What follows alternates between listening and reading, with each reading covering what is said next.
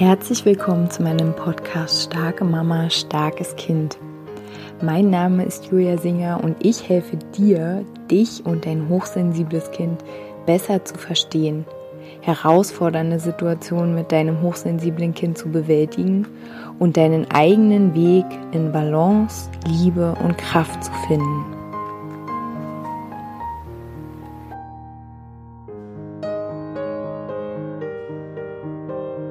Zu Beginn möchte ich euch nochmal meine vier Tipps ans Herz legen, die ihr kostenlos als PDF bekommt, wenn ihr in angespannten Situationen seid, wenn ihr gestresst seid und wenn es dann vorkommt, dass ihr so den Bezug zu euch und zu eurem Kind verliert oder so die Verbindung, dann habe ich halt so vier praktische Übungen, die ihr mit eurem Kind durchführen könnt, um halt wieder in die Verbindung zu euch selbst und eurem Kind zukommen. Und wenn ihr diese, dieses kleine PDF haben möchtet, dann tragt euch doch in meinen Newsletter ein. Das tut ihr, indem ihr mir einfach eine E-Mail schreibt an die E-Mail-Adresse, die unter dem YouTube-Video verlinkt ist oder in den Shownotes bei iTunes und Spotify. So, heute habe ich eine Frage aus meiner Facebook-Gruppe Starke Mama, starkes Kind als Grundlage genommen, mal mit euch so ein bisschen darüber nachzudenken, ähm, wie wir damit umgehen können, wenn wir vor Institutionen das Gefühl haben, dass wir uns permanent rechtfertigen müssen oder auch, dass wir, wenn wir das Gefühl haben, uns zu rechtfertigen, aus dem einfachen Grunde, dass wir beschreiben, wie unser Kind ist. Und in der Gruppe schrieb eine Mama, dass sie ein Gespräch in der Kita hatte, dass sie in dem Gespräch versucht hatte, die Erzieher zu sensibilisieren dafür, wie sensibel ihre Tochter ist. Und sie stellte danach in die Gruppe die Frage, also in den Raum, die Frage, ob es für alle so anstrengend ist, so über ihr Kind zu sprechen. Und sie schrieb dann noch, dass sie sich immer vorkommt wie die Übermutter.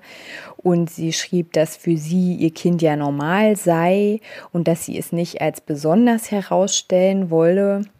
Und dass es ihr halt schwerfällt zu sagen, ja, mein Kind ist da anders. Und ich habe diese Frage jetzt in die Podcast-Folge genommen oder dieses Thema, weil ich glaube, dass viele, viele, viele Mamas ähm, ja dieses Gefühl öfter haben, sich zu rechtfertigen, ähm, beziehungsweise sich nicht rechtfertigen zu wollen. In dieser Folge möchte ich halt einfach meine Meinung darstellen. Und ich möchte euch mal mit auf den Weg geben, wenn ihr dieses Gefühl habt, ähm, versucht mal der Frage auf den Grund zu gehen, warum kommst du dir komisch vor oder warum ist es für dich anstrengend?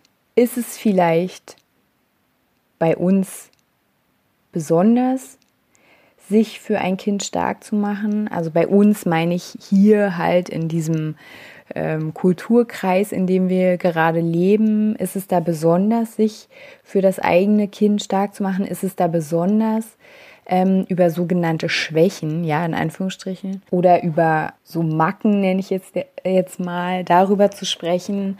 Leben wir vielleicht in einer Kultur, in der es sehr üblich ist, dass man nur über das Positive redet oder dass man nur über das Schlechte redet, aber dass man sich quasi nie ähm, über einen Ist-Zustand auseinandersetzt. Ähm, das wäre auch so mein erster Impuls, den ich mitgeben würde ähm, in dem Moment, wo du dich in ein Gespräch begibst mit einem Erzieher oder mit einem Lehrer. Ähm, worum geht's denn da? Es geht ja eigentlich nicht um dich und es geht auch nicht um den Erzieher, sondern es geht um dein Kind. Und vielleicht, ja, vielleicht ist es besonders, wie gesagt, dass man diese Ansicht ähm, oder dass man diese Sichtweise hat, dass es jetzt hier einfach nur ums Kind geht. Es geht weder um so ein Profilieren, noch geht es um ein Kritisieren. Es geht einfach nur um ein Darstellen. So nehme ich mein Kind wahr und so gehe ich damit zu Hause um. Und vielleicht ist es auch unüblich, ähm, ja, von Seiten der Mutter über das Kind sich auszutauschen, besser Bescheid zu wissen. Vielleicht leben wir auch in einer Kultur, in der ja die Pädagogen oftmals so dargestellt werden oder selbst der Meinung sind, dass sie auf jeden Fall ein Kind oder einen Menschen besser erfassen können als ja, als die Eltern oder wer auch sonst. Und da kann ich sagen, dass ich ja, also ich bin ja selbst ähm, Pädagogin und aus eigener Erfahrung ähm, weiß ich, dass mh, hm, also schon durch die Ausbildung, wenn man nicht äh, schon vorher so eine sehr bewusste Haltung hat, dass mh, hm, ja man das schon so mitnimmt, dass man der Experte ist und dass eigentlich ähm, die Eltern jetzt ja, es ist schon wieder verallgemeinert und es ist ähm, sicherlich so, dass es viele Pädagogen gibt, die nicht mehr so unterwegs sind, aber das ist ja meine, meine Sichtweise hier, so wie ich es erlebt habe, das, was ich beobachtet habe. Und das ist einfach mal, dass der Pädagoge sich als Experte sieht. Und es mag ja auch alles eine gewisse Berechtigung haben. Dennoch ist ja jeder von uns, und es ist egal, ob es ein Psychologe ist, ob es ein Pädagoge ist, ob es wer auch immer, schaut immer durch seine Brille und hat auch nur und hat dazu noch eine Brille auf, die ein bestimmtes Wissen beinhaltet. Und ja, da wir ja wissen, dass Hochsensibilität ähm, kein Thema ist, was jetzt irgendwie ähm, ja in der breiten äh, pädagogischen, psychologischen ähm, ja, Gesamtheit so Anklang findet oder bis jetzt gefunden hat, ähm, fehlt dieser Blickwinkel oft. Und ähm, genau, also es ist schon so, dass ich aus diesem Grund verstehen kann, weil ich bin ja Mutter und Pädagogin, dass man sich vielleicht in, diesem, in dieser Situation, wo auf jeden Fall ein Machtgefälle besteht. Auch wenn es eigentlich schön wäre, wenn es nicht bestünde. Es wäre total schön, wenn der Erzieher, die Erzieherin und die Mutter und der Vater, wenn beide Experten fürs Kind sind und nicht, dass der Pädagoge der Meinung ist, ich bin hier der Experte fürs Kind und ich, ähm, ich weiß die Wahrheit. In diesem Fall möchte ich euch mal ein, kleine, ein kleines Gedankenexperiment mitgeben. Ähm, wenn man als Mutter ähm, so abgetan wird oder wenn man sich so abgetan fühlt, da ist natürlich auch wieder die Frage, fühlst du dich so aus irgendwelchen Erfahrungen, die du in anderen Situationen deines Lebens gesammelt hast? Oder fühlst du dich so, weil tatsächlich die Erzieher dir dieses Gefühl geben, dass du dein Kind falsch einschätzt, dass du der Grund bist, warum dein Kind so ist?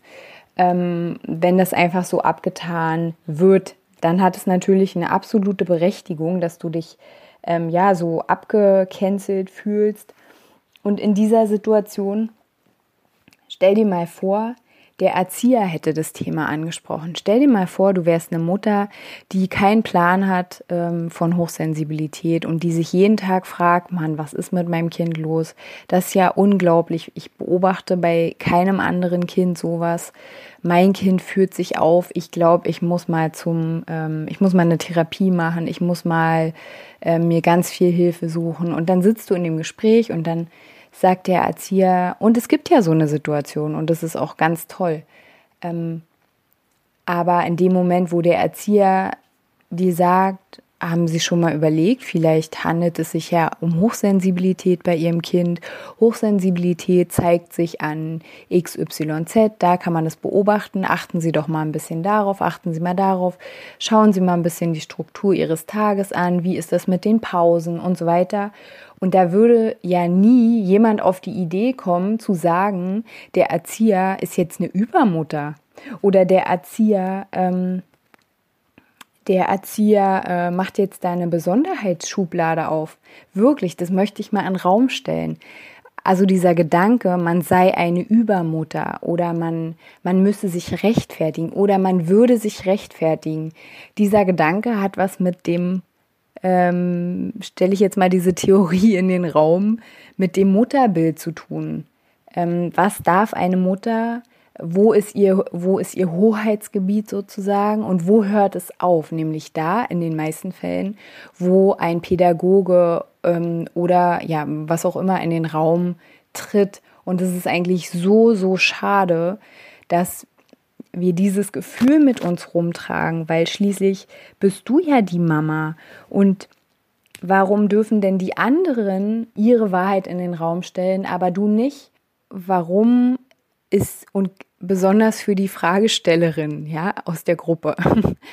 ähm, warum ist es für dich anstrengend? Wie gesagt, stell dir vor, ein Erzieher hätte an deiner Stelle dir diese, diese seine Wahrheit in Anführungsstrichen äh, mitgeteilt. Würde es dem anstrengend fallen? Warum würde es dem nicht anstrengend fallen? Also versteht ihr, das hat was mit eurem eigenen Bild als Mama zu tun.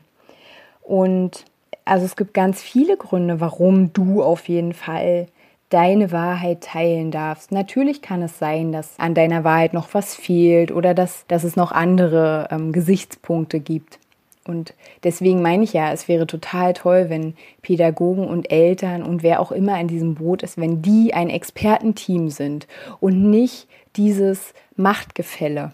Und nochmal dazu, also Pädagogen sehen Kinder ja immer in Ausnahmesituationen. Für mich ist eine Kita keine ähm, keine Situation, in der ich das Wesen eines Menschen hundertprozentig einschätzen kann. Also das ist eine soziale Situation und so eine Situation wird später, im späteren Leben vielleicht nie wieder vorkommen, weil im späteren Leben ein Mensch sich dazu entscheiden kann, ob er sich in so große Situationen begibt oder nicht. Es ist in der Kita und es ist in der Schule. Es ist aber später keine Situation, die unbedingt entsteht.